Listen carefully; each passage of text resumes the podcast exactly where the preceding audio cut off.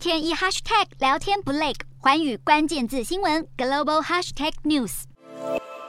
南韩央行出重手打通膨，十三号宣布一口气升息两码，力度之大是史上首见。而南韩中央银行韩银这回之所以一鼓作气把基准利率上调到百分之二点二五，就是因为南韩六月的通膨率高达百分之六，已经飙出亚洲金融危机以来的新纪录，其中外食费更上涨了百分之八，创下三十年来新高。就连炸酱面和冷面等平民美食，一碗都快涨到一万韩元，相当于两百五十块台币，让午餐通膨成为热门的关键字。首当其冲的小资上班族，为了省荷包，更纷纷改吃便利商店的午餐便当，设计简单，选个海苔饭卷或是泡面来果腹。此外，专家解读，韩银大动作升息，也是避免过度鸽派将会打压汇率，使得韩元的购买力贬值，届时恐将提高进口成本，而使得通膨更恶化。而美国联准会收紧政策脚步之快，堪称罕见，也加速推动各国跟着升息。十三号，纽西兰央行一如预期，连续第三次升息了两码，基准利率来到百分之二点五，并且表示将会继续踩油门，直到通膨获得控制。无独有偶，加拿大央行也将在同一天宣布升息三码，是二十四年来最大的增幅。